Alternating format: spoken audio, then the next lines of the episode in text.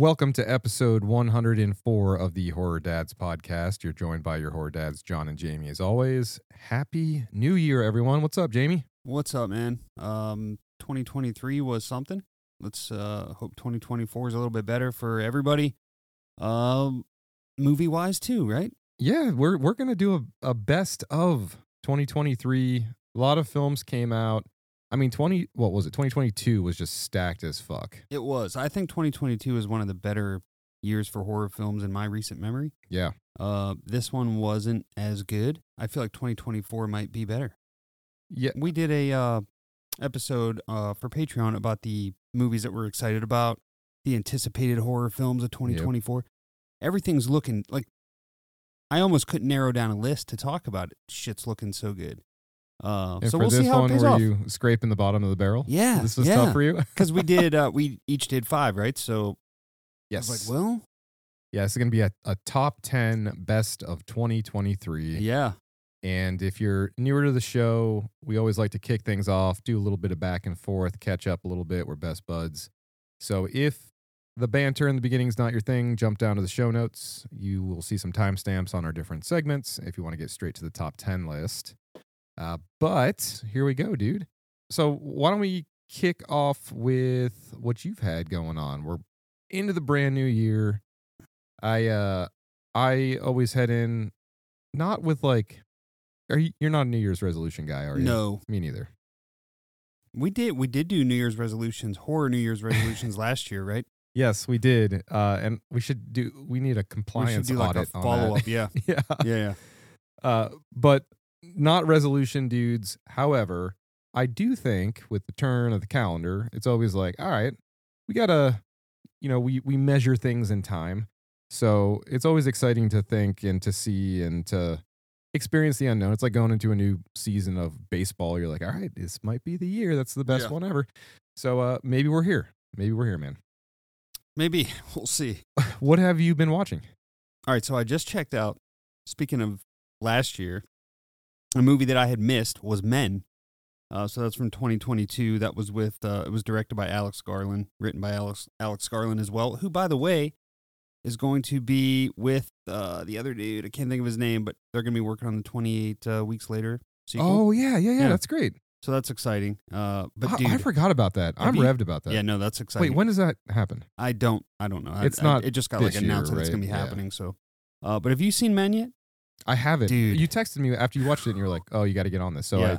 I, I definitely have it on my list, but I, I was like full immersion into 2023 films sure. past like at that point, yeah. two weeks. Uh, but men, if you guys haven't seen that, it is fucking, it's crazy. And if you're familiar with Alex Garland's work, you might kind of know what you're heading uh, in for there. Uh, I also rewatched Vivarium last night with my wife, Oh, with uh, with Jesse Eisenberg. yeah, Jesse Jesse Eisenberg. Have you seen that one?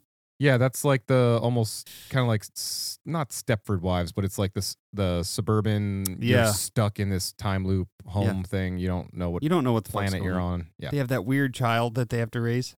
which is a fucking Dude. weird concept. Oh my god! I, so Talk I about horror dads, by the way. Like holy shit, it's dude! kind of what parenting's like. it is kind of like that, where like one parent is just kind of like taking care of the kid while the other parent is just endlessly digging. You know, it's like you've there's definitely some metaphors like, in there. Can make himself sound like Chef from South Park on a Oh whim. my dude, the way that he talks and then he when he imitates like the mom and shit. It well, sucks. it is fucking freaky. And he'll like scratch the fucking wound too. He'll be like, Oh, dude.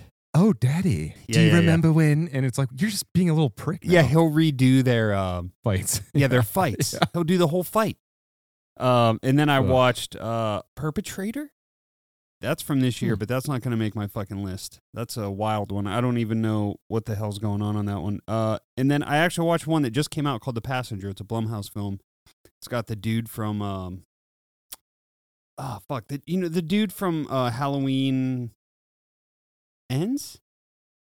the No, no, no. I'm sorry. Scream Five. Uh, the dude who like is pissing on the wall outside the bar. Oh yeah yeah. Well the That dude. red right hands Yeah, yeah, exactly. jamming around. I can't think of his name right now, but that that dude's in pretty much everything. Great actor. yeah. He was in Smile, right? That dude. yes. Yeah. uh, so yeah, that's what I've been watching. Nice man. Uh, I checked out a couple a couple new things. I did go back and uh, rewatch in its entirety the movie from um from our buddy Adam Marcus, who directed uh Friday the Thirteenth, Jason Goes to Hell, Mm-hmm. and he had that movie called Secret Santa that had come out Oh yeah. years and years ago, but it just Yeah. recently was has like some circulation going on. I think it's on I meant Screambox to watch now. that and I forgot. Yeah, I went I went through and uh rewatched it. It's it's more of a think of a comedic Hallmark movie that's crass. So It's like a little Krampusy in terms of like the family dynamic and everyone's like saying stuff. Yeah, I think I actually did watch that. Now that now that we're talking about it, It- yeah, it's like Yeah. family at the house. Yeah, dude, it's Yeah, yeah. basically it's like a it's similar to a movie we're going to talk about holiday themed that was in the you know theaters this past year. Sure. uh, in in terms of like taking some a time of year, not romanticizing it, giving it giving it the reality, and it's like pretty much what it feels like to be around your family during the Yeah, I forgot about that one. Yeah, that was a good one. Yeah. So I checked that out in its entirety. So uh, that was fun to watch uh, just prior to the holiday, and then you know with the new year coming in, obviously I hit up uh, New Year's Evil. Oh yeah, as did I. That song will never leave your head. New Year's Evil. that one. Yeah, that one. That's the one. That is the one. And um, have you seen Don't Open Till Christmas? Yeah, the UK movie. Dude. Yeah. What in the fu- So, That's a good one. speaking of that movie and horror dads, one of my children put a shoelace in the kitchen sink for some reason, goes down the drain. Someone hits the garbage disposal, and I go to unclog said disposal, find that there is a shoela- shoelace entirely wrapped around the motor. Oh no. So I was like, oh my God. So I had to completely take it apart and rebuild it. And in doing, while doing such, I put on Joe Bob's Christmas and Don't Open Till Christmas was the film. And Darcy during the preamble was like, this movie's fucked up. yeah. and uh, it's re- really wild and strange and weird. Uh, but it was fun to check out. So Don't Open Till Christmas is currently on Shudder, but you got to go through the Joe Bob um, iteration there Yeah, that's a good one. and I restarted Dexter. Uh, I Oh, was yeah. talking to some of the folks on the Discord about that, so I've been enjoying my rewatch of that. And um, I'm gonna merge. I'm gonna end with my last movie I've been watching, and it's gonna merge into my family antic. Perfect. If that's cool. Yeah. So I watched uh, Jurassic Park, which I know is not necessarily a, a horror film, but my uh, kids come home from school a couple uh, last Friday. We go out for pizza. Brittany's working, and um, my oldest is like talking about planets because they're talking about solar system, and then for some reason dinosaurs came up, and we're talking about fucking asteroids and all that stuff. So we're driving back from uh, getting pizza, and I was like, "Oh, we should watch Jurassic Park." And I realized that movie came out in '93, so I was six when it came out, and Luna's six. My oldest is nine. I was like, "They'll be fine with this." We camped out in the living room. We put on Jurassic Park. Dude, they were totally fucking captivated. The pacing of that that movie is a perfect film. I know it's not horror, but it's a great entry to suspense and feeling tension. And uh, we had such a great time watching it. And they were all about it. That was their first time watching. Yeah. Wow. Yep. Damn. Yeah. I mean, that's a classic. Yeah. And it's not horror, but it's you know that's horror adjacent. You got dinosaurs fucking chomping on people. I mean, that's I told him I was like, "Oh, the same person that made Jaws made this movie." yeah. And we're like 45 minutes in, and Finley, my oldest, she's like, "So where, where are the sharks?" oh my And god. I was like, "Oh, god damn." but uh, yeah. So you got what's been going on with your family? Uh, yeah. So you had the New Year's, the Christmas shit, uh, and then last night I put on my. So my youngest has been. He loves horror, loves Halloween, but he's very like compartmentalized with it. So when Halloween ends, Yeah, he's yeah. into Christmas. He loves Christmas too, so he goes right into Christmas. Um, so last night my wife put on some movie for my oldest. The youngest had no interest, so he comes in with me. I was like, "Hey, you want to watch a zombie movie?" Um, Oh god. Forgetting how inappropriate this movie is for kids, I put on Dawn of the Dead, the remake. oh, at least it wasn't like fucking It could have been worse for sure. Return of the Living Dead or something. Yeah. uh, but the thing is, is like when you watch something with a child, you forget Dude. how inappropriate stuff is until you're watching it with them, right? And then you're And I'm sure I'm we've- fucked up. And I'm sure every know? parent who is listening to this who has a kid has done this, where you think like, yeah, no, I'm going to introduce them to this right now. You know, brain dead. Here you go. Was it you that was telling the story about? I think it was, or maybe it was Mike from Alone in the Dark. Uh, the story about the intro to Twilight Zone, the first sequence. I think it was I don't think that was me. some some. It was either someone was telling a story though about how that sequence in the car ends with the like the shock part, and Oh, the, the that was Mike. Yeah, with the movie. yeah, yeah, yeah. Yeah. So, uh, but I'm sorry. So I- good. I pulled us off course, but it's yeah, but related. no, that's that's just how it goes. Um, you want to introduce your kid to horror. It's like, oh, he'll love. The, he was, he thought that I was going to put on Walking Dead. And I was like, no, I'm not fucking putting on a show for you. no. If you're doing zombies, you're doing it right. Yeah, yeah. Put on a fucking show with weird character development that you could give two shits about. You know, like a kid just wants to see the fucking zombies. So, uh, we did watch some of it. I skipped around. He was like fully immersed. He was totally into it. Yeah. Uh, but yeah, that's pretty much what on as far as horror goes. That's where we've been. Um, What have you been buying? so for Christmas, I got uh a pair of like Scream sweatpants that say "Call Me." It's got like Ghostface with a phone. Would Uh, like another horror dad fit in those with you? Eh, you yeah, you can fit right in there. Uh, but we got my son, uh, the youngest, a matching pair, and we also got him the Halloween Kills NECA figure oh with the, no shit! the the changeable heads, the interchangeable heads. It looks fucking dude. I'll put that right in my office right now. those it might already be in there. those NECAs with the I can't remember. I think it was Friday Thirteenth Part Six. I got that NECA pack Mm. for for your son uh, for his birthday a couple years ago. Yeah, it was part six. Yeah, Dude, all those different heads. and he Love it. also has one of the Ghostface ones that has like four different heads. Ugh, Fucking amazing. that's awesome. Well, I've been buying. Um, I actually picked up as I was um, manifesting uh, the COVID sickness during the Ooh, holidays. yeah. I, I uh, was playing some video games as I was in isolation for a portion of the time. Yeah. So I picked up with my other brother-in-law that isn't you, uh, that new or that newer, new-ish game, The Quarry. I guess it's not new, but the game, The Quarry. Yeah. And yeah, yeah. you and I have been pontificating for a couple of years of of like, what is this? Like, I don't see any gameplay. It looks like cutscenes, and it basically is a choose your own adventure story with a bunch of different story sequences that could happen or not happen depending on decisions that you make. And uh, it's it's fun. Like it's it's got cameos from tons of like horror icons in there Oh wow. yeah, you've got these great voiceovers. It's uh, sort of a summer camp feel, so it's definitely. I wish I would have done it in the summer, um, but I'm glad I picked it up. And if you're a horror fan and you like storytelling, don't go in there thinking you're gonna have uh, raucous fucking gameplay or anything like that. But it's you know it's up our alley. So, So it's essentially just like watching a movie, but choosing what happens next. Yeah. there are like moments where you walk around and investigate and stuff, but Okay. it's like there's just there for you to play. relative interest. I mean, I'm like three hours in. I I've not like had to do anything really. It sounds like it's got uh, replayability because you know what, dude? what if I make this choice here instead of yeah. And you can do it in a multiplayer capacity. So like, if you're at your place and I'm at mine, you can like patch in with somebody. I mean, maybe we'll, we'll do like a fucking horror dad's Oh, Quarry run or something. pretty fun. something. Yeah. Get uh get our listeners in. Fuck yeah. So let's wrap up uh, with what we're wearing. Jump into some plugs, and we'll get to our top ten. Yeah, it looks like we're both. Uh, it's fucking freezing here, so we both have sweatshirts on. I'm wearing the dude, Mm, our buddy David Slobodnik, who uh, tattoo artist, local to Youngstown, Ohio. local to Youngstown. Yep.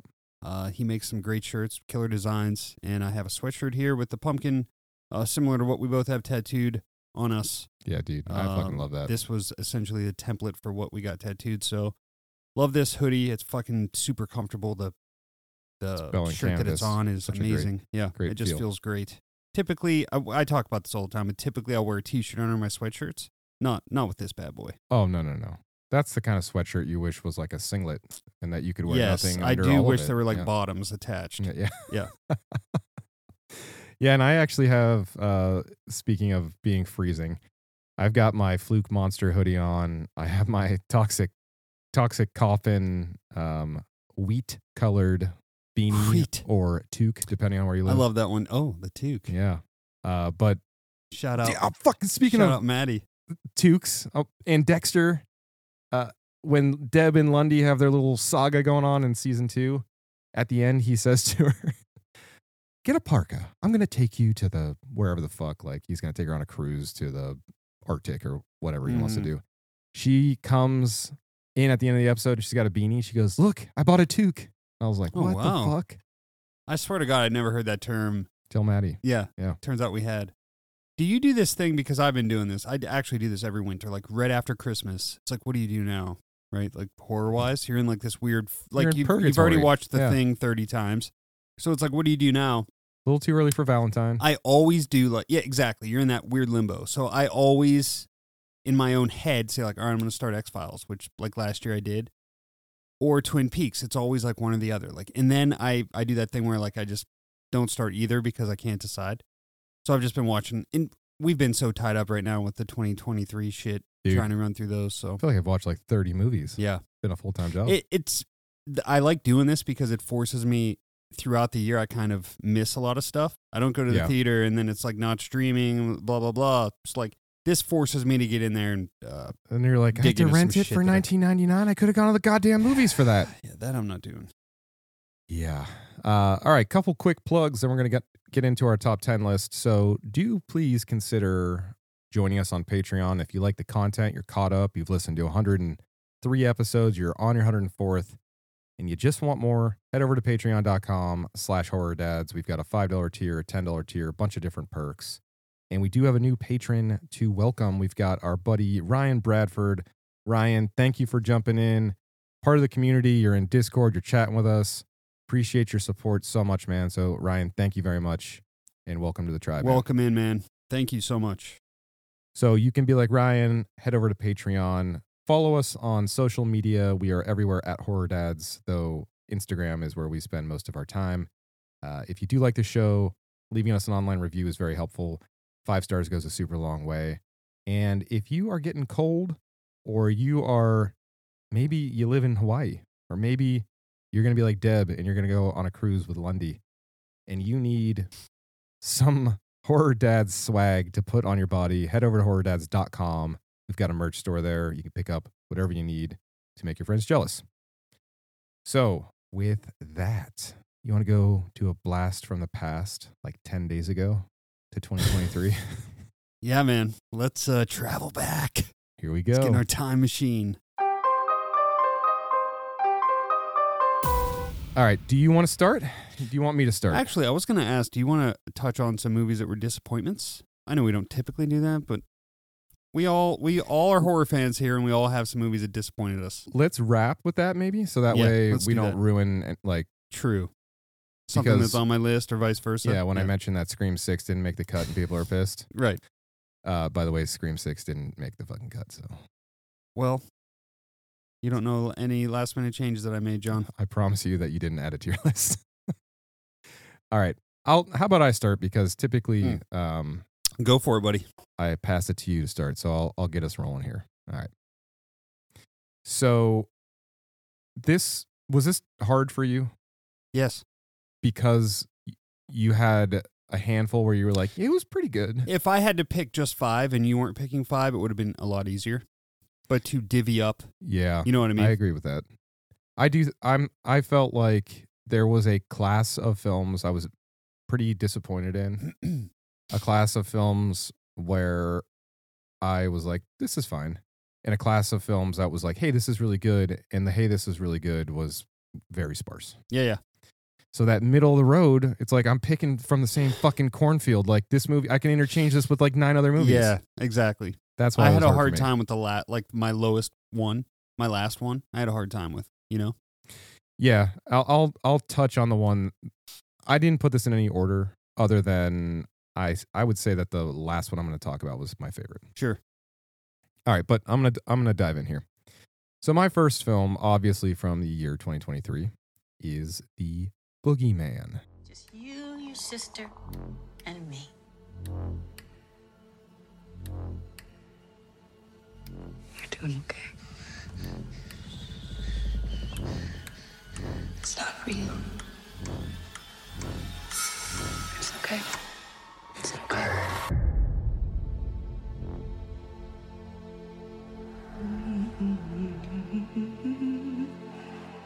It's all just in your head. All right, so this is directed by Rob Savage. Uh, Rob Savage also directed Dashcam. Yeah. And Host. So he's had a kind of one a year sort of thing going on. It was funny because he had done these two like really well done found footage ish. What's the new like social media type thing, right? Like that's what both of those essentially were. Yeah. Uh, and then he does this one that's not that at all. Uh, No, it's IP that- PG-13. yeah, And yeah, and the uh, intellectual property too. Um, so let me give you the rundown on it, and then I've got some uh, some notes on Yeah. on the IP as you mentioned. So this was, as I mentioned, directed by Rob Savage. A bit of a departure from what we've seen to this point, and this was starring Sophie Thatcher, Chris Messina, Vivien Lyra, Lyra uh, Blair.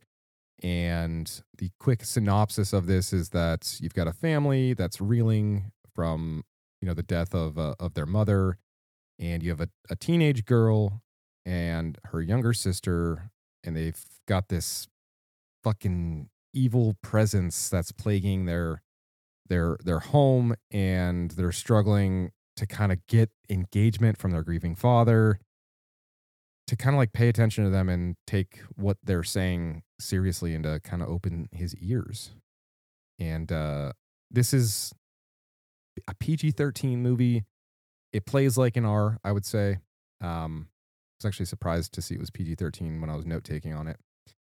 But yeah, man, this is like a trauma management kind of yes. how do you manage emotions post something that's that disruptive to your life and this was actually a film adaptation to a to a short story that stephen king wrote Right. uh, also, I believe it was also called The Boogeyman, but it was published in uh, 70 back in 1973 in Cavalier magazine. And then I think later it made the Night Shift uh, story compilation. Exactly. Yep. And I was really fascinated to see that you have Rob Savage that's engaged these other kind of social media found as as you had mentioned and it's like this is a stylistically this feels like a conjuring or it feels like a Totally. Yep. uh, it's got that like jump scare, phantom, ghost sort of old mansiony kind of vibe, but it's it's more than that. Like it it appears that way and it feels that way, but um, you've got this father who's a therapist. You know, he's reeling from his wife's death and he's not managing the trauma properly. So he kind of sets the tone. He's working from home in this um like really kind of pretty it kind of reminds me a little bit of the house from um the first season of American Horror Story. yeah, it does kind of feel. This is my favorite part of this movie. Is this house? Dude, it's Yeah. beautiful. Like and the lighting that they use in it, like it's well shot. It's well done. and Chris Messina, by the way, fucking crushes it as this grieving dad who's trying to ma- like he. At first, I was like, "Am I gonna get Dermot Mulroney here?" And this fucking guy that looks like he should be in every soap opera is gonna Yeah. enter into my space and ruin my life. But I thought he did a great job. I, his acting was good, and I think he was very well cast for this part because he he just I think naturally kind of has that kind of aura about him. Yeah, he's very good. I don't know if this is just a natural thing that he has. He's very good at like seeming both like a he's very good as a parent. I, what I know him most from is uh the show Newsroom from HBO, where he played like the president of the network's son. Who I is didn't then, like, even realize that was him. Then you're completely right. So that's him. So love he, that show, he's like, me too. So he's he's great in that role of like being a dick, but also like caring. You know what I mean? And that that's the exact role he was in uh the newsroom, and that's kind of what he pulls off here, which I like. It's it's a great role for him. He's the parental figure that's kind of like nice to everyone in his life, but his kids. Exactly. Like the people Yep. closest to him is who he treats the worst. Yeah. Which is a very real thing, especially when you're dealing with trauma. Oh, for sure. Yeah. So I thought it was and really he, well and executed. he his role because he's not only a parent here, but he's also a psychiatrist. Yeah. Uh, who works out of his home. So he that's what he's paid to do is be compassionate and be so like when he's not being paid, he's kind of a dick. You Yeah. know? Yep. And the one note I think I do have when I was doing research prior, so I hadn't seen this until prepping for this episode. I just had had it on my list. I hadn't checked checked it out quite yet. So I I engaged and prior to I was doing some reading up and I was like, "Oh, it's a story from the 70s." And realistically, a lot of what I was referring to at the onset with how you manage trauma and this being a reflection on like emotionally what happens to your family unit as you're trying to work through something difficult. I was like, uh, this is going to be super predictable. And I don't think it's the most original thing because it was written in the 70s. Yeah. And we've seen a zillion different iterations of this, probably copied from Stephen King's original story. Exactly. Yeah. It's like we always say. It's like playing a twelve-year-old Metallica from the you know the Exactly. eighties. Yeah. Bet you never heard this. And it's it's super fucking unfair to say like, oh, the movie's not original because it's like, well, it's from an original story that never had its day in court, so fuck off. Yeah. For saying that, but it I think it does enough to make make this unique in in and of itself and you've got this physical manifestation of this quote unquote boogeyman that is really kind of the maternal presence that they're lacking and it's causing all this turmoil and it's it's creating friction and it's the whole fucking age old thing of like are you crazy or are you really man dealing with something? Who who do i try like do you side with the dad? Do you side with the kids? And that game of telephone happens because it starts with the youngest goes to the older kid then to the dad and it's like everyone has to adapt to confront the fact that there is a problem. And then once everyone's finally like okay we're a unified front it's like oh fuck is this too late now? Because we're really far in here. So it's this like struggle for survival kind of tale and i i thought it was i thought it was really good you know like i wouldn't say it was amazing but it was good Yeah, I'll say this for me as a viewer and for me personally, it's too fucking late now. Uh, like by that point, I'm it's over weird it. that I'm just, came yeah, I'm just over it by that point. Uh, because you know what what's ha- gonna happen. You know how it's gonna end. Yeah. I don't need this fucking like I don't know. I I didn't love this movie, uh, and I think that's why. I love the way it looked. I love the acting. Sophia Sophie Thatcher. Yeah. is that her first name? yeah She's from uh, Yellowjackets. Oh and she did she's such a fucking great job fantastic. Yeah. and the the social dynamics of what she's going through like that's that's the stephen kingness of this The- Yeah. that's the real horror And that I like the everyone experiences the movie has like a grayness to it out when you're outside of the house, which I like.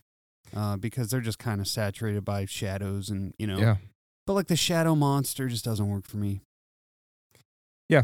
so I, I I'm Yeah, with you. like, I didn't love this movie. Um, this fell into the category of like, yeah, this was good. Uh, Yeah. and there were a dime a dozen this past year of, yeah, this was good. i only watched it once uh, so maybe a rewatch will make me like it more hate it more i don't know i watched this the same day i actually watched this right after another movie that you're going to mention here later uh, and i liked that one a little bit more that might be why you know the context has a lot to do with Oh, uh, dude. first time you see entirely, a movie, yeah. context totally uh, is relevant. So, all right, is that it? that's it, man. Let's go to my next one. On to you. Uh, fuck you, John. My pick here is Scream Six. Please, please help me. Just, just don't There's a line here, You got a problem here, guy?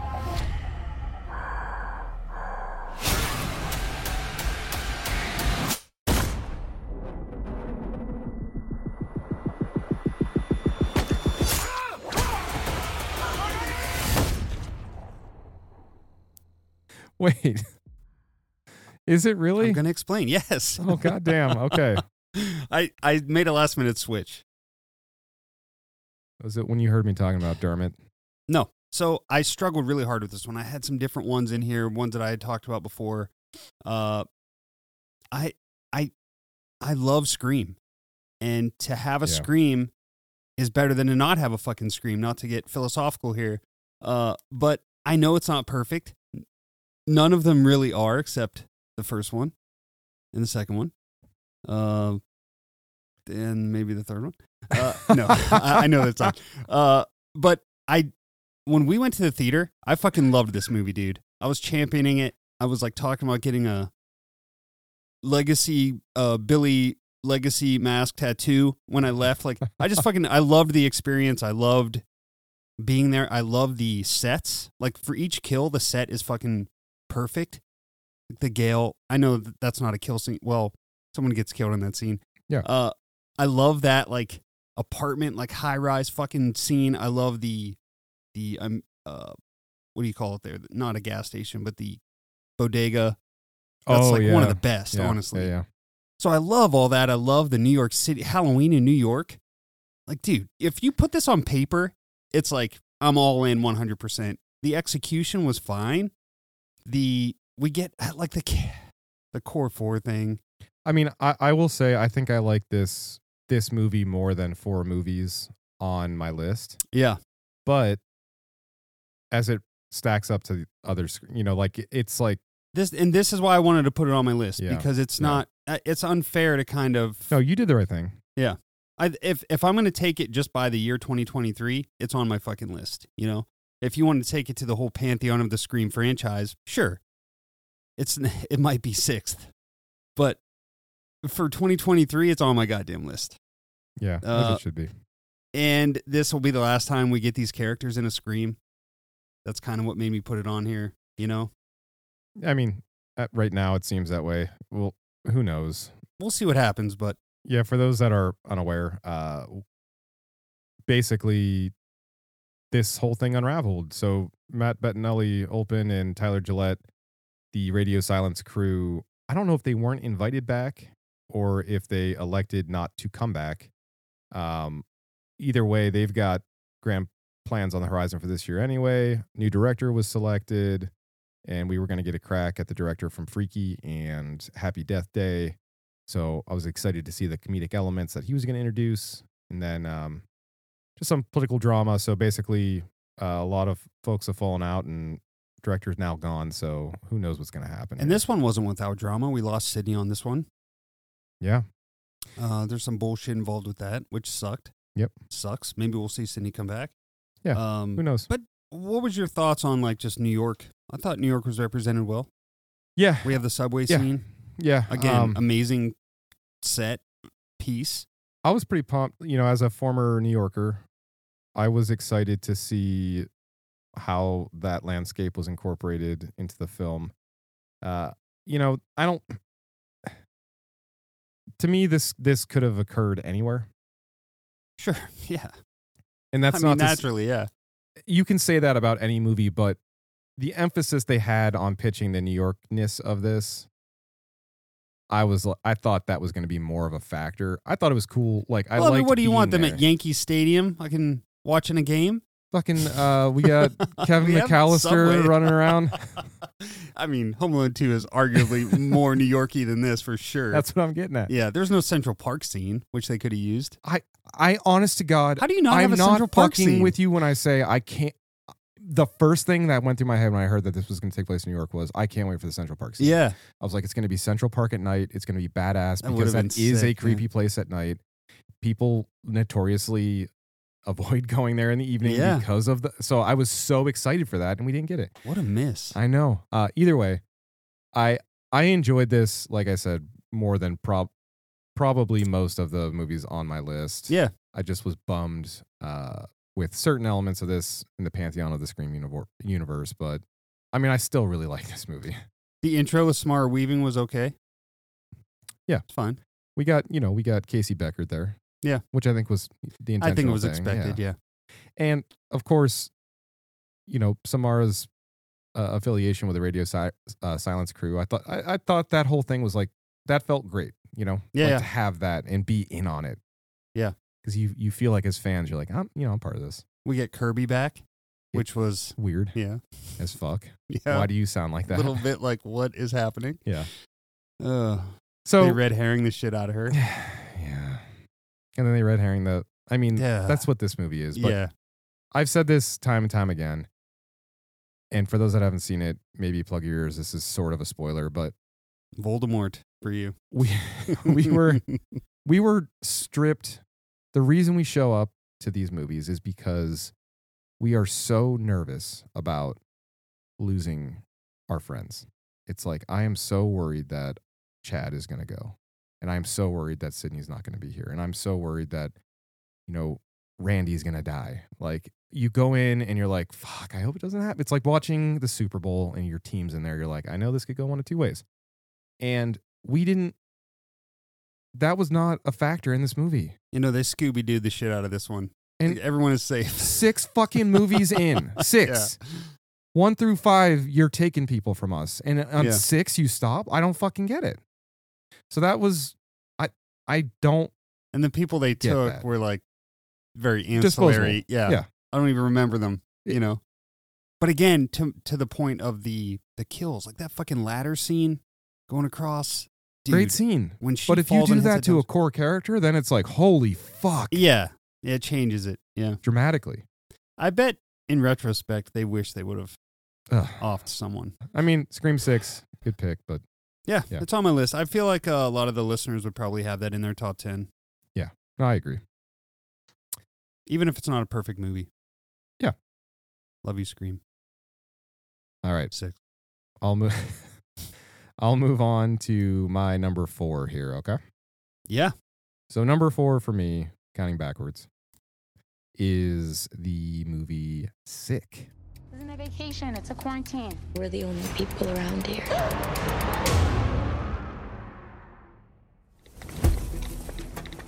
Where's your mask? This isn't a vacation, it's a quarantine. A quarantine in style.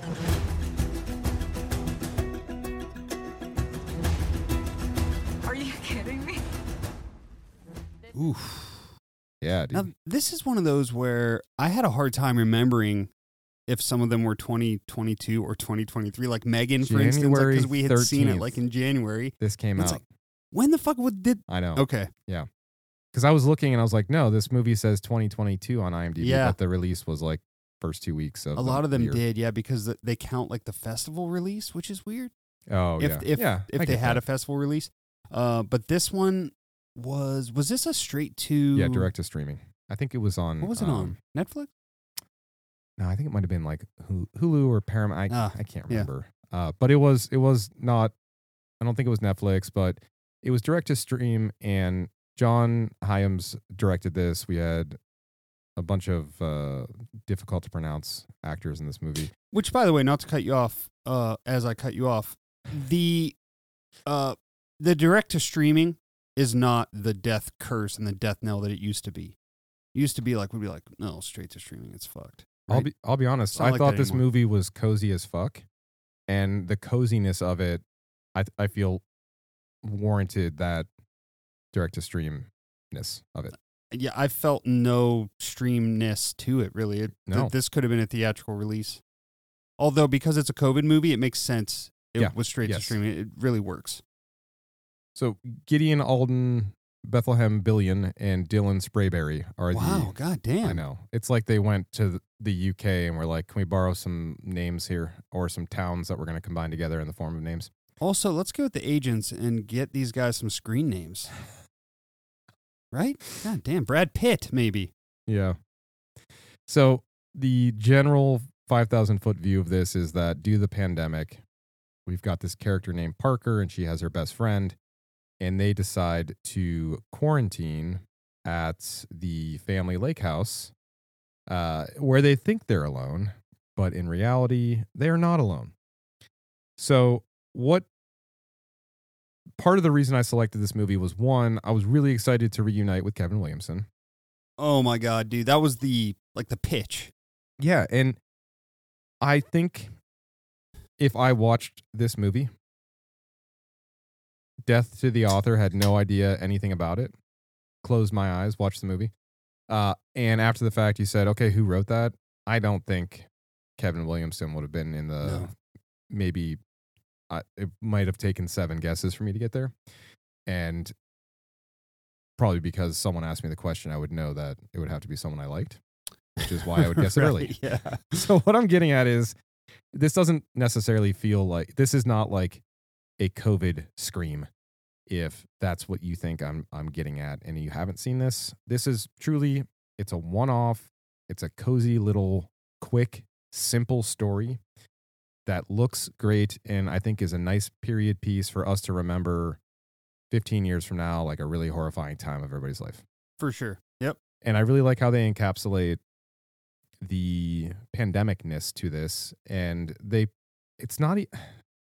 I Even get, from that first scene in the grocery store, that's like the perfect dude, that is such an spot on. representation of what it was. Yep.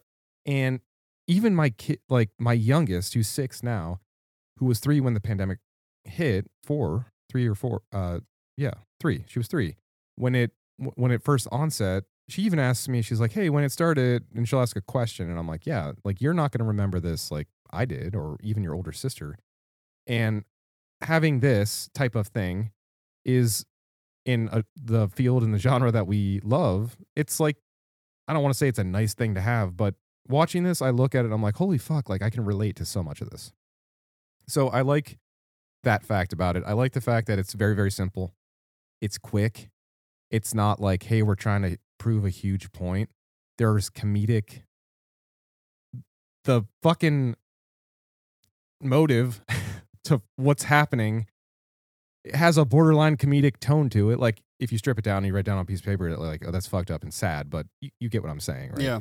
uh, for someone to be driven to this to this level. So I'm trying not to spoil uh, what's happening here, but um, it's it's this nice little slasher. You've got elements of isolation. It riffs on elements of this really difficult time in all of our lives that we can relate to, and it's a Kevin Williamson uh, thing. The kills are are neat. Quiet, nice little uh, cozy the, the best way I can describe this movie. Is this nice, cozy, quick little fucking yeah. So I've been meaning to do a rewatch because my wife hasn't seen it yet, which I find shocking. Um, but yeah, I, I started it the other day and then I didn't get to finish it, so I I don't remember a lot of it, but I remember digging it. And I, to your point, I remember going like, "Yeah, Kevin Williamson," and like, "Yeah, Kevin Williamson." if you if you uh, haven't seen this, I, I would suggest checking it out. It uh, it's currently streaming, so give it a. Definitely, yeah, definitely worth a watch. So that's sick from Kevin Williamson, written by Kevin Williamson, directed by John Hyams. Nice. All right, so my number four. If I was going to pick my scariest movie on this list, this would probably be it. This is Talk to Me. Have you seen the group chat? They're doing it again tonight. Huh? No. Please. It's my mom's Remembrance Day. I just want to forget about it. Huh?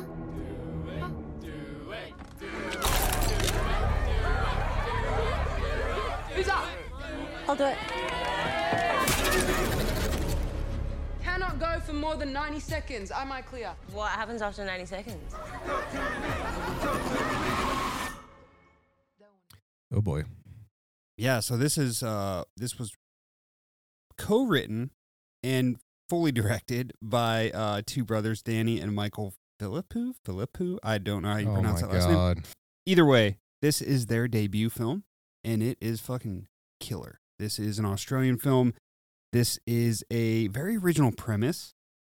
dude, so original. I mean, in this day and age, it's hard to have a premise that's like that, you know? And and the they couldn't give it all away in the trailer, but like the trailer looked like I just felt like, yeah, I know what that's gonna be, you know? And it was Seance not. gone wrong. Here we exactly, go. Exactly, exactly right. I was like, seance, someone gets possessed. Fuck, who cares? Uh, but the plot here is when a group of friends discover how to conjure spirits using an embalmed hand, they become hooked on the new thrill uh, until one of them goes too far and unleashes terrifying supernatural forces. Again, that still sounds a little uh, run of the mill, but it, again, it's not. So these two friends, for some reason, have this embalmed hand of like a psycho. I think they say at one point. Yeah, it's kind of So it's like this yeah. very creepy looking, like fucking, just like hand. Apparently, they had six of these hands made in case one got damaged or broken.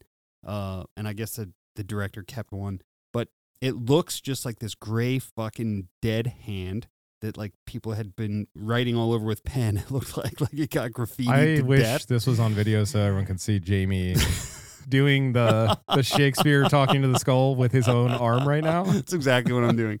Uh, but so yes, the they take this to parties. It's like this party gag that they do, and then you touch the hand. You say, "Talk to me." You get to see the spirit, uh, or the ghost that you then say, "I let you in," or whatever the fuck Yeah. comes into your body. They time you because like if it's in your body for more than 90 seconds or whatever it is, two minutes, it'll start to attach itself to you. So you have to like make sure that Break the tether. the friends break it. Yes. Uh, so at one of the parties, they let someone who's a little bit too young have a go. Shit goes awry. From there, this shit just kind of spirals. You see, really, this movie gets really like depressing and violent, and uh, the shit that you see is so visceral. Like that scene that we had watched before we started.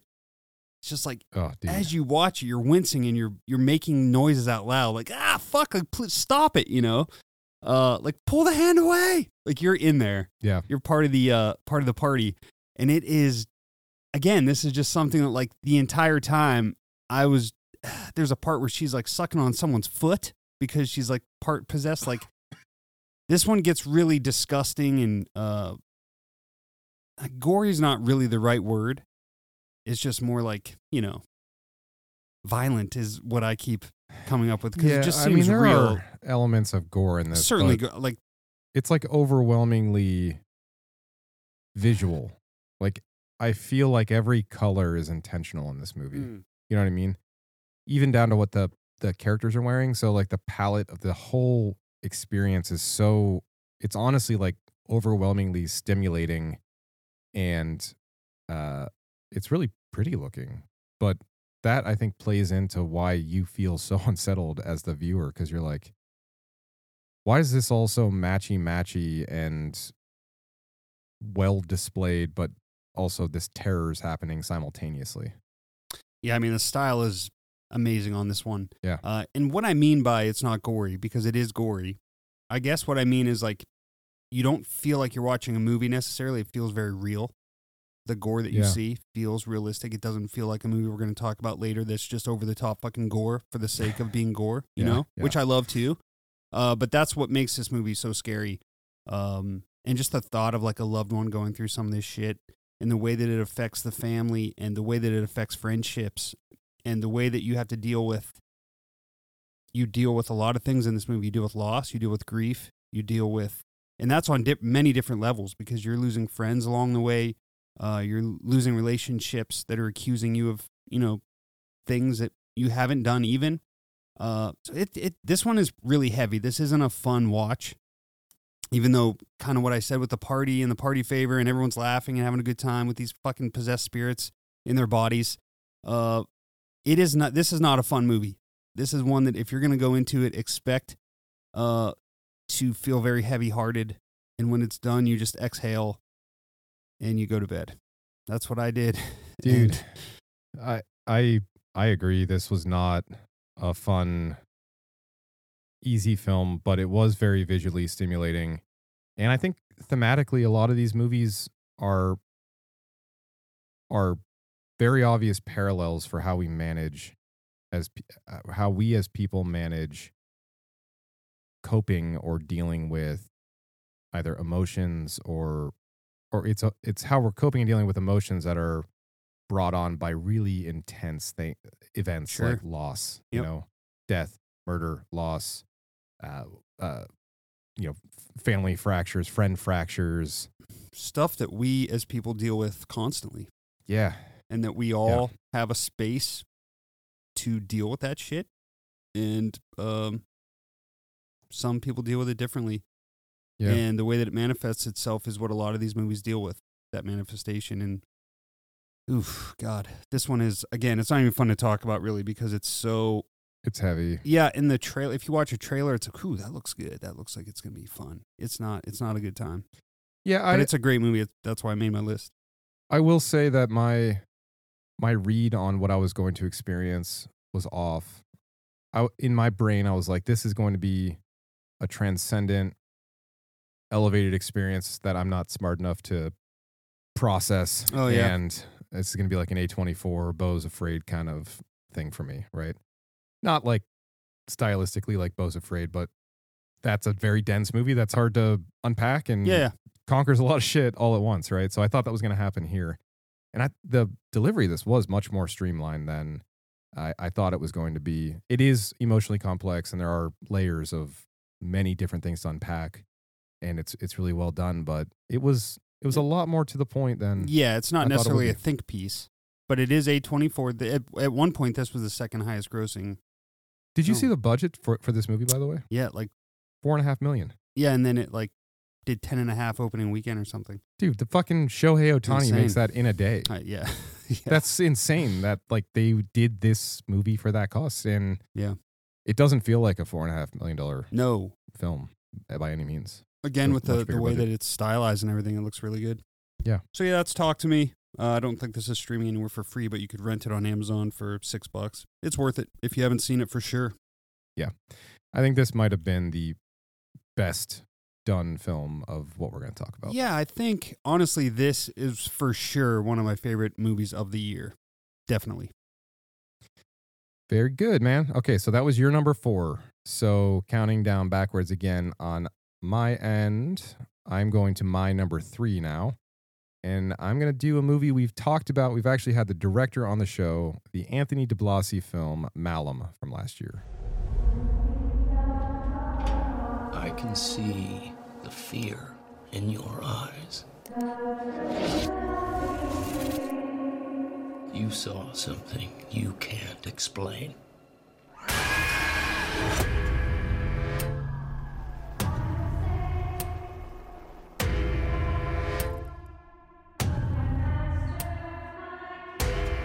This way, rookie.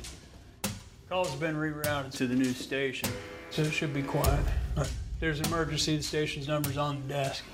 Shall be fine. Hello? Yeah, I feel like we couldn't uh, not talk about this one. I'm glad you picked it. Yeah, man. So last shift, which came out in the We like Last shift better, right? I think so, Yeah. yeah. I mean, I, I really, really enjoy both of these movies. Um, I think it's it might this might be one of those things where it comes down to which one did you see first. Uh, so last shift came out in the 20 aughts, somewhere, I think 2012, 13, 14, somewhere in that time timeline. And that was a film that Anthony DiBlasi did. He had a really, really limited budget. I think he said he made that movie for what? Like, it was an absurd number. Yeah, I don't remember We have to the, go back. number. Yeah, So he, Anthony had an opportunity to essentially recreate his film, but he didn't do a straight remake. Uh, this is a re-envisioning of Last Shift, so it's it's a different movie, but it u- utilizes the same premise. So Malum is starring Jessica Sula, Monroe Klein, Candice Coke, and it's about a rookie police officer who uh, willingly takes the last shift at a newly decommissioned police station. So basically, it's the last night the station's going to be open. And she's trying to uncover this connection between her, her father's death and this uh, this vicious cult that she has insight to. Uh, her father was also a police officer, so this is like a familial thing. And right off the rip, uh, last shift in terms of differences between last shift and Malum.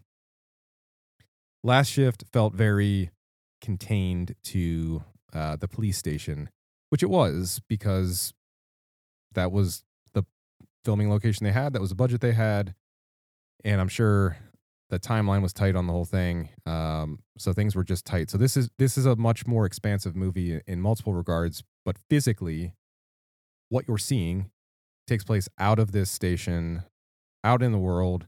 You see the city, you see the cemetery. I think that's one of the opening opening scenes. You find out that she has a uh, our main character, this police officer. She's got a really tough relationship with her mother, and everyone again is having huge difficulty coping based off the trauma of the uh, the missing, you know, the death of the father, who's a missing part of of each of their respective lives. Uh, but I, I did I did think it was really neat to see uh, Anthony's departure from the last shiftness and what he did with the property and how he used it in a different way. Uh, both films are incredibly visually stimulating. I think he did a lot, you know, with a little, as I mentioned, but uh, this one definitely a level up um, in terms of production and and setting and scene. Pretty crazy the the way that uh, uh, Anthony described the the effort to find the lead, the lead actor yeah. and he crushed it. Both he, both, both times. both actors crushed it that that he hired. They both did an incredible job. Um, both those women were fucking amazing. And then Jessica just crushes it in this movie, man. And Yeah. uh, we were, we asked them. We said, "Hey, did you know was she familiar with the original film? And was it hard for her to separate her character from uh, the initial depiction of this type of character?" And and I think he said that she never even saw the movie intentionally because she wanted it to be her character. Her thing, yeah. Which is good. Yeah, which was That would be really hard to separate yourself. I I couldn't imagine. Yeah. I I feel like that wouldn't be possible. And you would overthink everything you do. Am I separating this enough? Is it yeah, yeah. that's probably be just hard. us because we would suck at acting. But Yeah, true. um, but again, more compre- more comprehensive story, bigger budget, still scary as hell. The imagery with the sack heads and just the way lighting is used in this movie, it's it legitimately is scary as fuck. The imagery you see, the practical effects are so well done and and so scary. And just listening to his process and his inspiration to tell this story a different way was really, really insightful, really cool to have a peek behind the curtain on that. And we're grateful Anthony lent us his time, and I'm grateful that we got this movie last year. So Yeah, that was amazing. It was really exciting. And this one fills in a lot of the gaps that the first one doesn't, right? There's a lot of uh, stuff going on with cults, and uh, this one fills in a lot of that backstory, the mother and blah, blah, blah. But the it's hard. It's the only problem I had is it's so hard, and this has nothing to do with the movie, no, nothing to do with Anthony. It's just me as a viewer. It's hard for me to separate the two.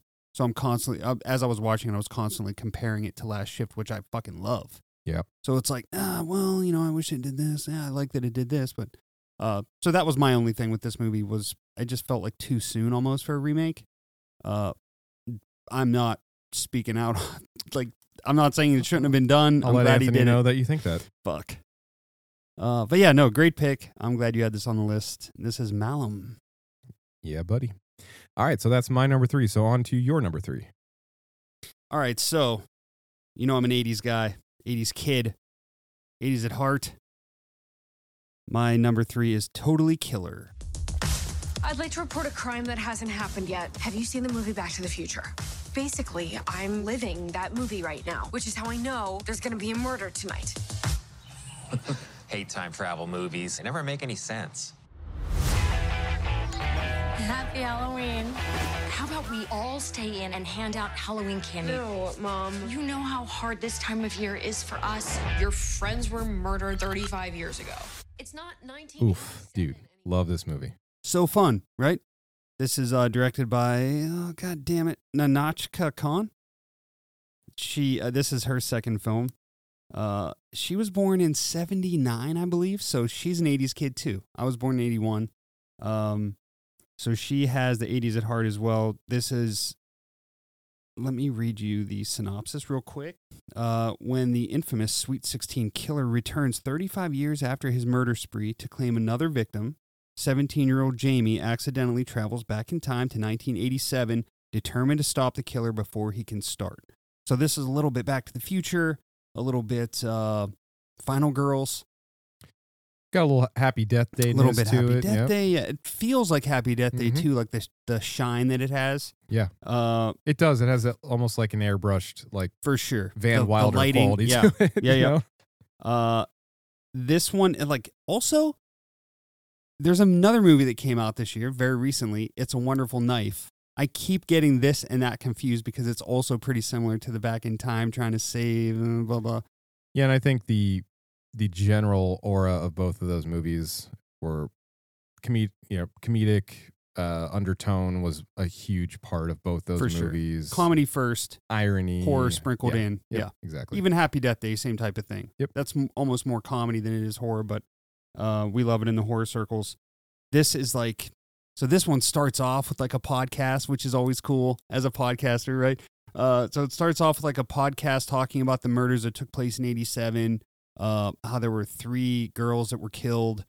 Uh, the one of the girls that survived is the mother of Kiernan Shipka. What's her name? Kieran. Yeah, Kiernan Shipka, who is uh plays Sabrina in the new Sabrina Oh, yeah. show. Yep.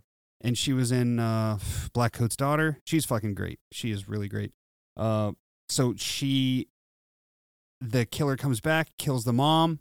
She is now trying to figure out who did it. She gets stuck in this time machine that her friend's inventing, right? Just just a bunch of fucking bullshit just to get you there. So Yep. she ends up back in 87. Uh but what I love about this is so she goes into this uh, science fair that the school has at the old rundown amusement park that was happening in the 80s, but now it's like fucking rundown. They have the science fair there. They're trying to like rejuvenate the, get more people, foot traffic there to try to get it, I don't know, reopened. I don't know. Uh, but I love the way this amusement park looks when it's run down. I also love when she comes out of the time machine. Now it's fucking hopping, right? It's like fucking 80s music. Madonna's playing. You got the midway and the, it's just perfect. Uh, the 80s, it's a little over the top 80s. It's like if you dreamed about the 80s, it's kind of what it is. It doesn't look lived in, I would say, That's- but and I love it's like a caricature of the 80s. exactly. Which is how I think if one of our kids time machine back to the 80s, I feel like that's how it would look through their eyeballs. Yeah, You know I exactly. mean? Yeah, yeah. So that I when that happened when we were brought there, I was like, oh, you know what? I dig this because it's it's like a Teen Wolf on steroids on purpose kind of thing. Yeah, it's like ridiculous Yeah. because like there was no one smoking cigarettes. There would be cigarette smoke everywhere. Just be Everywhere. um the uh I love like so now she is now thrown into her mom's friend group and her mom's like a total raging bitch, right? Such like, an asshole. Yeah. real bully asshole, mean girl. Yep. Uh but her and her friends call themselves the Mollies. They like Oh, they Molly dress up like they yeah. all are always dressed like a different version of Molly Ringwald from one of her movies, which is fucking hilarious. And the one Uh, she gravitates toward is what her it's her best friend in real life's mom. her right? mom, Yeah, right? Yeah, yeah. Um, and the way that like the future gets changed based on her decisions is great. Yeah, it's like butterfly effect ish a little bit. Yeah. And there's so many references to John Hughes movies throughout this and different like they were saying that her jacket, uh, that like the white uh, fringy jacket Yeah, that she yep. has was like what Sloane wore, very similar to what Sloane wore in uh, Ferris Bueller's Day Yeah, Off. Ferris Bueller's Day Off. It it is. So there's all that type of shit going on, which is great. Like if you loved 80s movies, you'll get a lot of that. And if you didn't, it doesn't matter, you know? The kills are good. They're a little gorier than I was expecting. they're really they're fun. They really are. Uh and there's just so many like I love the characters in this. The the podcast dude and then like seeing everyone cuz you kind of see everyone up front and then you go back and you see everyone in the 80s and I love seeing that like Yeah. you know what I mean? Uh the characterization and what they kind of grow up to be I love.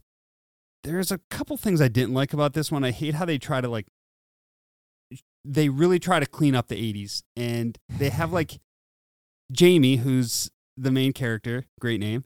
She is like every time there's like something 80s like a, the 80s were offensive, right? Like when you go back, they just were. Dude. Like that's just how it was.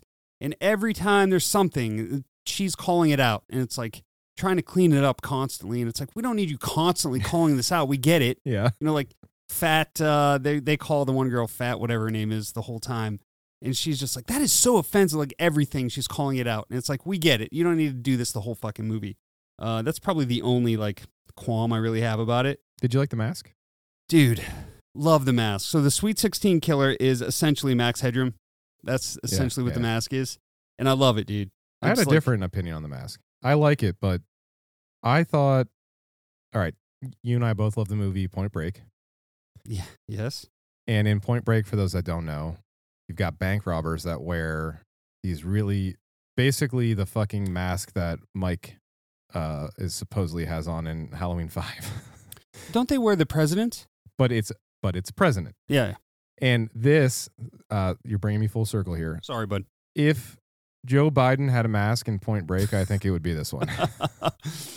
well, I had also heard that it was kind of supposed to be like um like a pretty boy coming to get you. Like the last thing you see is like the Yeah. beautiful teeth and the yeah, with in the Sweet Like 16 killer thing. Yeah, yeah. I I love that moniker, and I'm I'm I'm all in on on the presence of the killer, and even like the reveal at the end. It's fun. Like it It's fun. fits. Yeah. the whole And I love how the here. way the time machine to get out at the end is the Gravitron, which is that mysterious ride that everyone always Dude. saw at the f- carnivals, and you're like, I'm not getting on that fucking thing. never What's even in there? Uh, that I like. I'm Is not- that how they did? They have a booth inside where there was like a D, DJ. Yeah, someone standing in the could middle, not be like, like a platform. I'm in basically for like I'll I'll if we're on vacation and someone's like you want to go dot dot dot, I'm like yeah, like I I'm in. I'll go. I'll do it. Yeah. That fucking ride right there though. No, I'm like no. I'm out on that. I'm gonna throw up a corn dog. I will throw lips. up everything on that. Yeah. That's the kind of thing that would actually make me sick. Yeah. So I love the end on this one. This one really makes me feel good. Like at the end, Oh, dude. it, you just feel fucking great. And Like, then, you're like, smiling, right? Doesn't she find this isn't like a big plot point, but doesn't she find after the resolve like her name her name's actually different or something? Or yeah, it is kind of a little spoiler. could you, don't wanna- imagine being how Yeah. pissed you'd be? dude. You'd be so mad. Uh, but I love like the Notebook, and then once Yeah, the credits scene, you get to read through how everyone changed, and it's just I love shit like that. It's like it's pandering, but I love it. Um, I was gonna put Eat- the uh, blackening on my list. Okay, Oh, so I thought that was gonna be your number one. right. So that was no, that was I. Scream took its place, Ah, gotcha. And you know why? I rewatched it, and I didn't have as much fun with it as I did this one. I mean, it's still a great movie, but yeah, yeah, I get. good movie, funny. I found this one to be a more rewatchable film. Um, and I think it's because the 80s. The Probably. content's super relatable for you on this one. For sure. You the, the music, yeah. so good. All throughout, I'm just like, I found, I was watching a table while working and I found myself like humming along and shit. It was, it was a good time. Uh, if you guys haven't seen Totally Killer, totally fucking recommend it, especially if you grew up in the 80s or early 90s. I think you'll relate to this one. yeah, absolutely. And this is streaming on, I believe it's Amazon. It's definitely somewhere for free. Yeah, it's an Amazon original. Very good. All right, man. I'm going to head to my number two. And my number two is this was the one that kind of squeaked on my list in the purgatory of not of of having many peers of its same quality. Okay. But I thought there were unique elements to this movie that kind of uh, pushed it into a new sphere for me. But I'm going with the 2023 film No One Will Save You.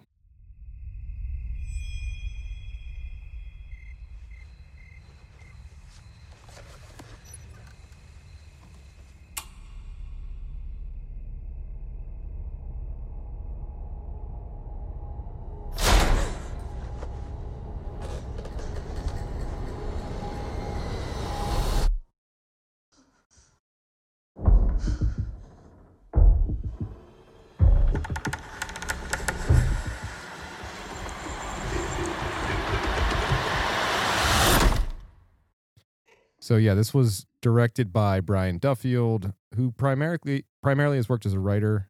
Uh, I think this is actually only the second film that he's made, and uh, starring Kaitlyn Dever, and it's about this anxiety-ridden indoor person who's just a total homebody, and she's kind of going through this battle with this alien who's found its way into her home, and it's it is like that sounds ridiculous and that is legitimately like if, movie. if you read to me the synopsis to totally killer like if i wrote a synopsis to totally killer and you did they wouldn't be the same if you and i both wrote a synopsis to this movie it would both read this exact sentence Yeah. because that's legitimately what this movie is it plays like a short story it feels like one and it's missing one of the most obvious elements of storytelling which is dialogue so that's not a factor in this movie. You've got this really fucking great sound design of all this stuff. You're following this person throughout their life, and she's interacting with other humans, and she's clearly ostracized from her community. You can make assumptions about what it is that got her to that point. You know, you start to learn more toward the end of the, the movie, but you, you spend your the first third or half of this movie wondering what the fuck and why and like why is she this way was it an event that uh, pushed her into this reclusive kind of lifestyle but she's got this really quiet alone sort of life wake up do my routine actually looks really kind of nice I was gonna say it actually seems kind of pleasant. fucking Yeah. in on that i'm gonna say other than the fact that the whole community hates her Yes. yeah. uh, but her life and the way she's living it is so it feels comfortable, and you're disarmed because you start this fucking alien movie, and you're like, oh, you've got this like really cordial, nice, happy looking central character in this really comfortable sort of rural community sort of thing. And she wakes up, gets her day going, goes to run her errands, and then she sees a little crop circle sort of thing. There's just like a circle burned in her grass. She like runs to water it while she's got to get to the fucking post office or whatever it is that she's doing. So you're like, oh, hey, that's kind of weird. And I went through this movie thinking, oh, uh, we're this is going to be one of those things where we don't see anything. They're not going to show too much. But as you get deeper and deeper, like they fucking show everything to the point where you've got this like, you got like a little green man running around basically. And it's almost a Evil Dead esque kind of like fight for survival. And it gets like really fucking gritty. And there are serious moments of tension and suspense where she's like battling this alien being. And again, I think this is an allegory, a parallel for managing external threat propelled by something either emotional or event based. And you're following the central character around trying to figure out sort of what's going on. And it's truly a fight for survival. And uh, as you're watching it, you're like, oh, is she trying to survive in her own mind, essentially? Is this really happening? Or is this her managing a traumatic experience? Like, what is the what propels this. So I thought it was a unique way to deliver a story. I thought it was a unique well way to tell a story. Some of the visual, like alien, like a little hokey. I think it's kind of supposed to be, you know. Yeah. Uh, I don't think it's supposed to be overly serious, but um, I thought the vibe on this one was was really interesting and and unique and pretty original. Yeah, I felt like she crushed it though as an actress. Um, So with fucking no good, dude. acting or with no speaking, you know, it's she really crushed it. Um, you feel for her. Uh, I, I I was a little bit out on this one. I think because of like you said the length. I think I just got to a point where I was like, all right, you know, I did. Um, I did get to a point where I was like, I think actually one of my kids came down. I was like, oh, I should be done in like five minutes, and I paused. I was like, wait a minute, there's 40 minutes left of this movie. I have no fucking idea how that's going to be the case. So they filled in. It does drag a little bit. So they do. I, I kind of like the way that they reveal the story and her backstory. Yeah. Uh, the way that that's revealed is nice. Uh, but Sure. I I thought it was really really unique, and it's a very interesting wa- watch. Whether or not you love the story, uh, I think that there's a lot here to appreciate just as a cinephile. So I would recommend checking it out. Yeah, it's worth a watch. This was uh straight to Hulu. So if you have Hulu, check it out. All right, man. To your number two. All right, so this speaking of heavy, this is probably the most actually the most fucked up movie on my list, uh maybe of the year. This is When Evil Lurks.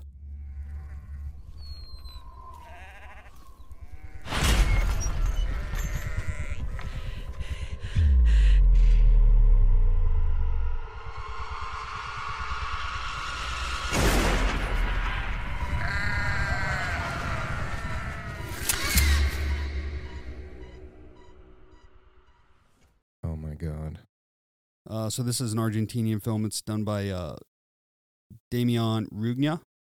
Uh, he also did Terrified, if you've seen that from 2017, which is fucking terrifying.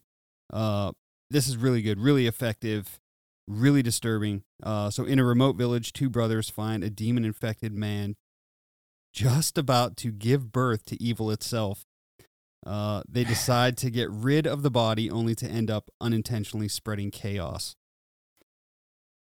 So I'm sure that this is based on some lore, Argentinian lore, maybe. Um, there's probably some Yeah. sort of yeah fact based stuff going on there that I don't know of.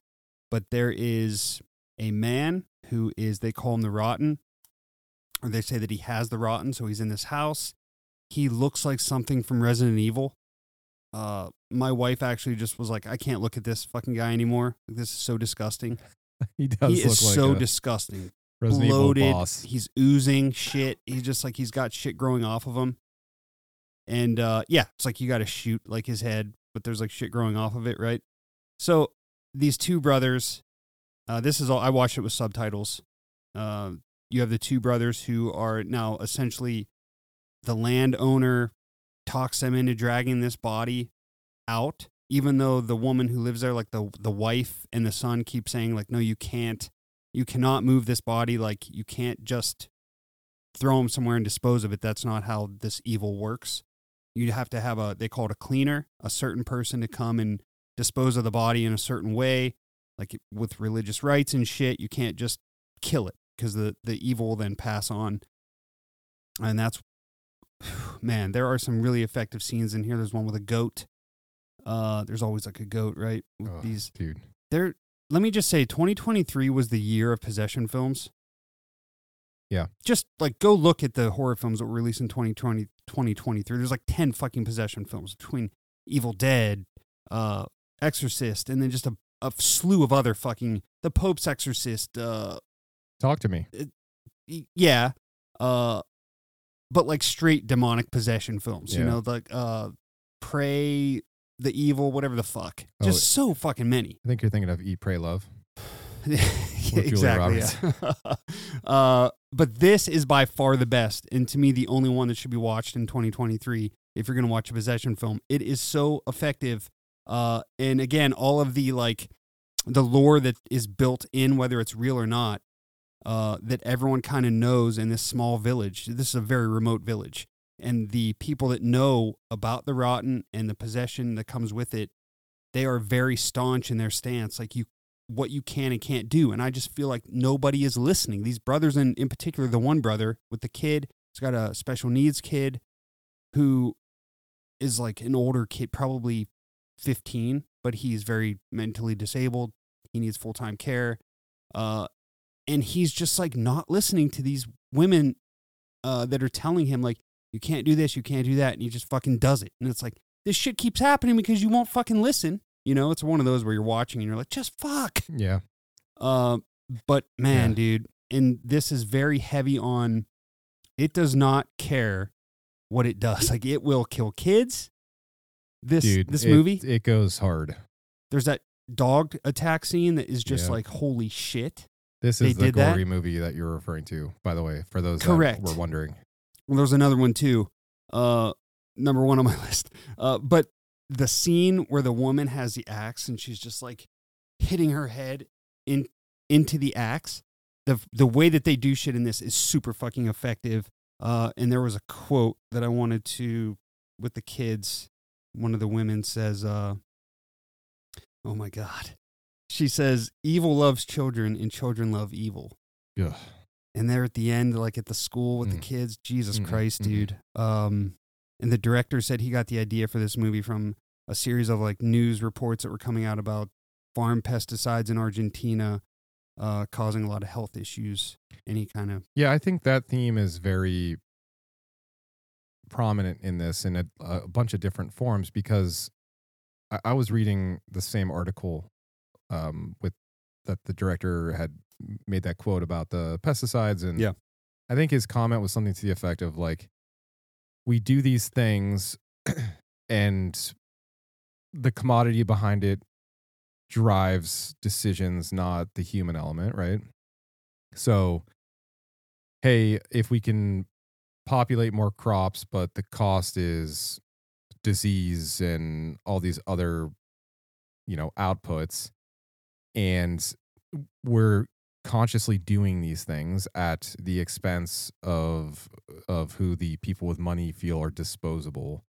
I, I- think that concept of the like the forgotten, you know, or the ignored or the underrepresented or the sect of people that don't have advocacy on their behalf and fall victim to um the commercial fucking engine of the world that's there to churn out money and it's like yeah you're fucking collateral damage. So i feel like that is a prominent factor in a lot of what shapes the story and the culture of this movie. The general like aesthetic like the brand of the, if you look at the cover this movie is exactly what the cover looks like. Exactly. Yeah it it's fucking it's red. Yep. It's bloody as fuck and it's gruesome and it's mean and to your point it does not give a shit. And I think that that is what the director is trying to encapsulate which is this is a story about people that no one gave a shit about. So, exactly Yeah. and uh, it's those people trying to band together to get rid of this evil that they just can't. Oof. But yeah, uh, this is when evil lurks, and this is streaming on AMC Plus. If you feel like uh, going to bed really sad, watch Talk to Me, and then this, Oh, don't. Uh, and uh, you won't be talking to anyone. hopefully, you don't have work the next day because you won't be very productive. But yeah, this is uh, th- if you love horror, I mean, you can't miss this one. This is a must watch, must see, and uh, it's one that people will be talking about for a while.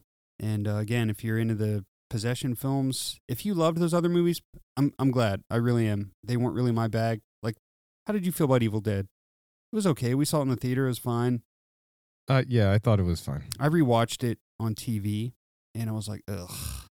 I'm just not into this. Uh, In the theater, it was, you know, you get that Again, theater I- but I think I talked about this on a prior episode, like a smug asshole that's like, please don't grow as an artist and stay in the form I want you to be in that I love most. Yeah. And I think my comment was like, oh, they took me out of the cabin and they brought me to an apartment complex. yeah, and yeah. now I'm pissed.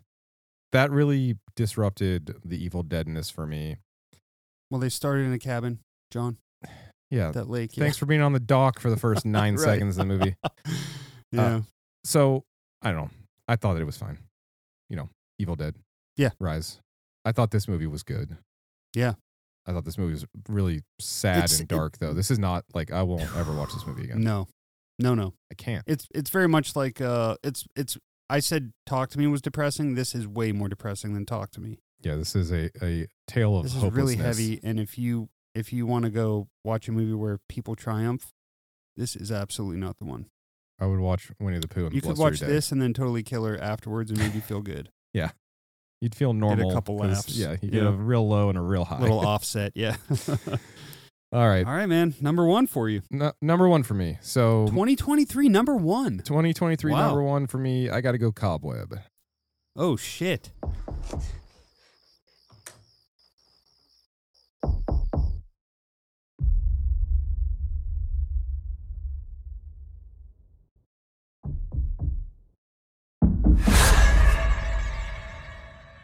It's okay. It was just a bad dream.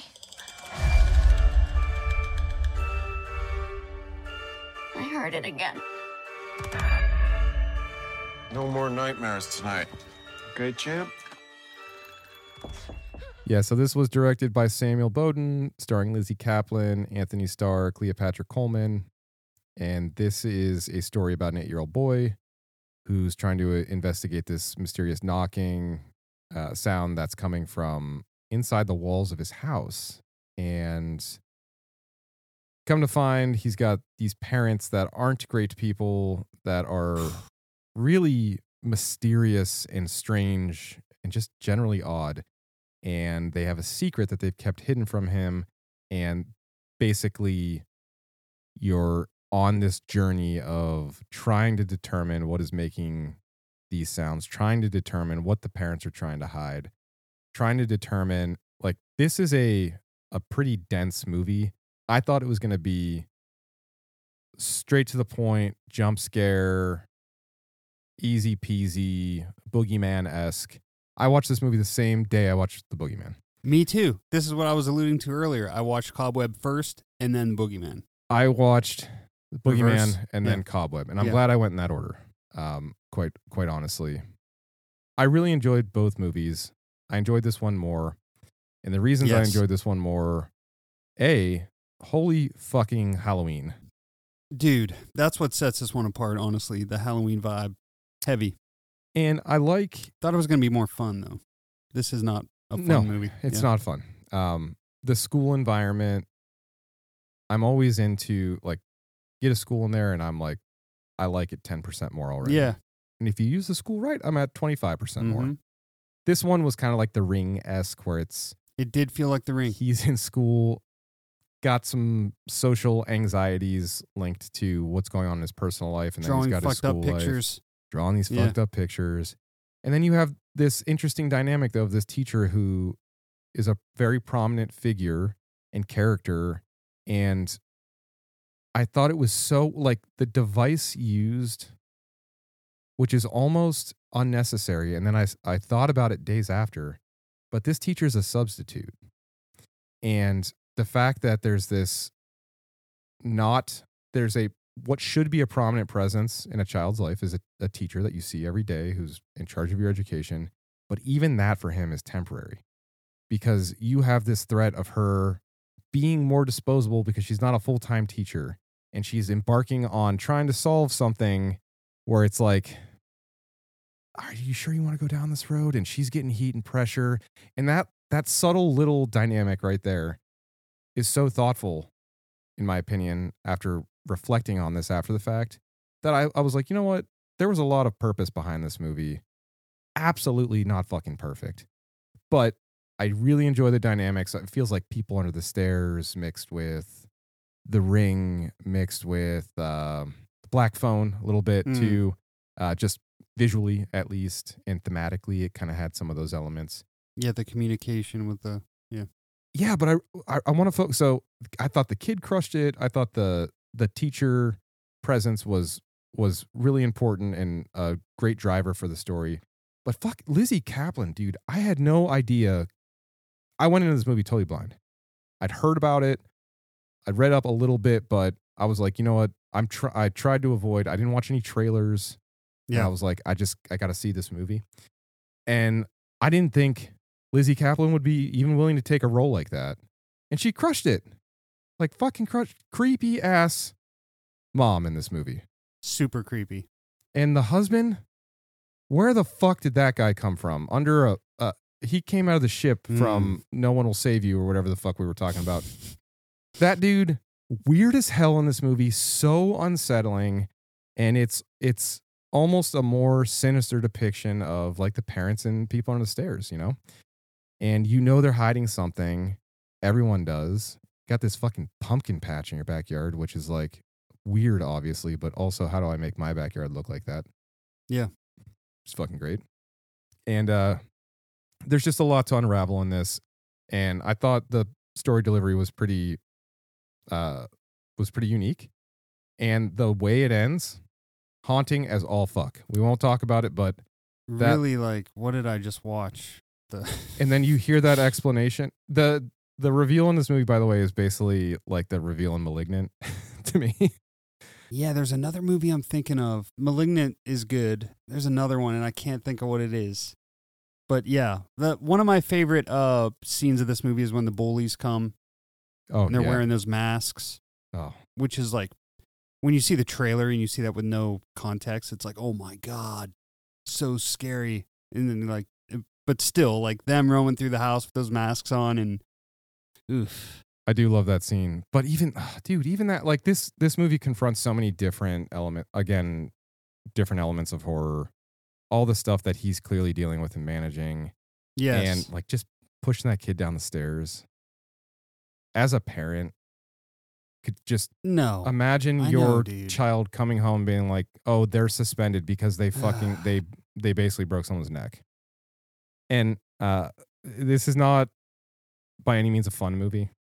It's not, but I would watch this one again whereas some of the other ones that are just too dark, too dense, Yeah. too heavy.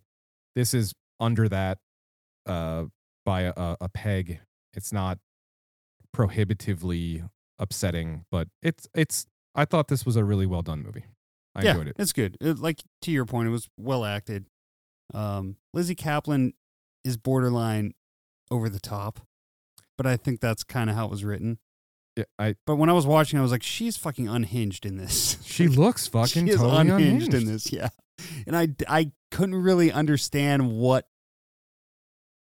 she was going for because it's like when you when you find out the backstory, it's like I don't really know. But I'll have to watch this again. I think I only did that one watch. I- I will say that she it's- plays a good impossible unhinged to talk character about though. this element Yeah. without uh, ruining the reveal. But Yeah, yeah.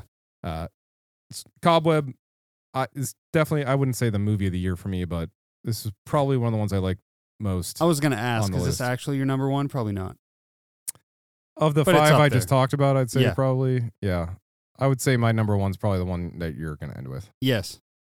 So let's head there. All right. So my number one, the best holiday where you get to eat turkey and stuffing and mashed potatoes. This is Thanksgiving. I've got plenty to be thankful for. My needs are small, I buy 'em all at the five and ten cent store. Oh, I've got plenty to be thankful for.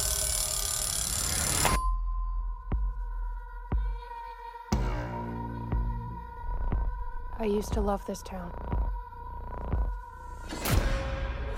Until what happened that night. Eli Roth's uh, greatest greatest achievement, probably in my mind. Uh, I love this fucking movie. Uh, I have not seen it again since we saw it in the theater, so my opinion could change after a rewatch. But fucking loved it. Uh, walked out of there just all smiles and. Fucking love this movie. We saw it with uh, our best friend Eliza and her significant other. Uh, so we had a we had a blast. Yeah, man, I this was a total surprise. I think a because when 2023 started, we didn't know this was going to even be a movie. No, so this was based on the the Grindhouse. They had all these shorts, and this was one of the shorts from that film. It's like a trailer. commercial, a trailer, yeah. Um, and it uses the same font, essentially the same killer, uh, the mask, right? The Mhm. John Carver mask. So it they made a full length feature based off that fucking little trailer, and it fucking killed it. It crushed it. It had a lot of the kills that were in that. They changed like the tra- the trampoline one. Uh, they changed that one up just a, just slightly, which they kind of had to to make it not rated X, probably.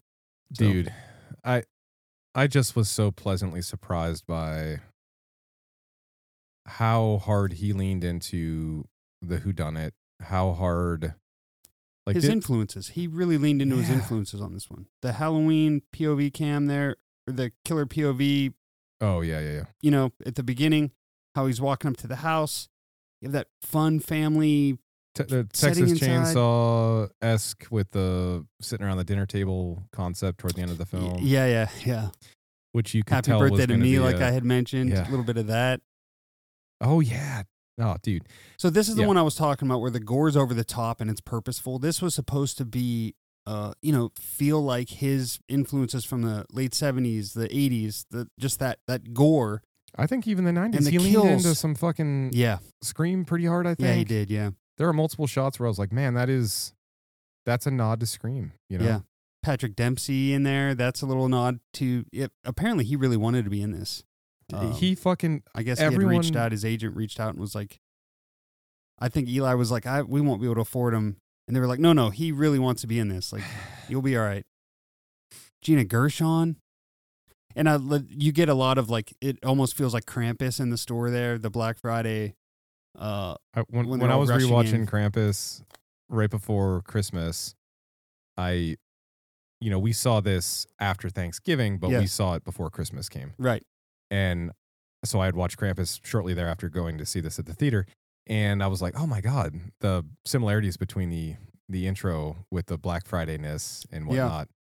But I I love how that establishes like that's that's the momentous pattern interrupt in the sphere of what this community is that create like everything is tied to that night The- Exactly. Yeah. the the the Black Friday night, right?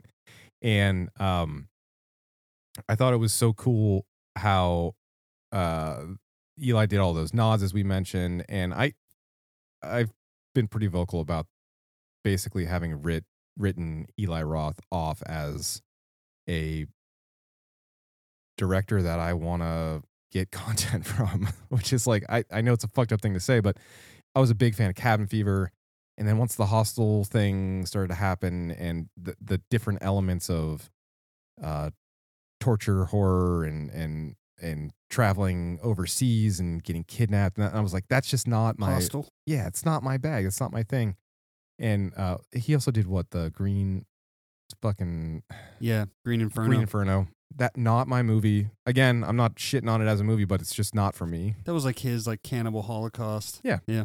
which is Eli Roth can do whatever he wants. He's super fucking smart, and I'm just so glad that he he dumbed things down to give the people what they wanted, which was like, please play that really famous song that you wrote 50 years ago. And he's like, all right, goddamn, I'll do it. And then he just crushed the absolute shit out of it, and we were all cheering our faces off. Yeah, dude. Again, the kills are so good. Yeah. The gore that he uses is over the top in the best way. And I found this little uh this little tidbit on IMDb which I thought was really funny. Uh Eli Roth said that the cat in the movie was such a good actor that he called him Leonardo DiCaprio. There we go. And uh, the name of the cat was Tonic, and that same cat was in the Pet Sematary remake. Oh my God! So this is like Queenie from The Burbs. Yeah, yeah, Who was also in Silence of the Lambs. yeah. Which is a ridiculous fucking It thing, is the way. ridiculous. Yeah.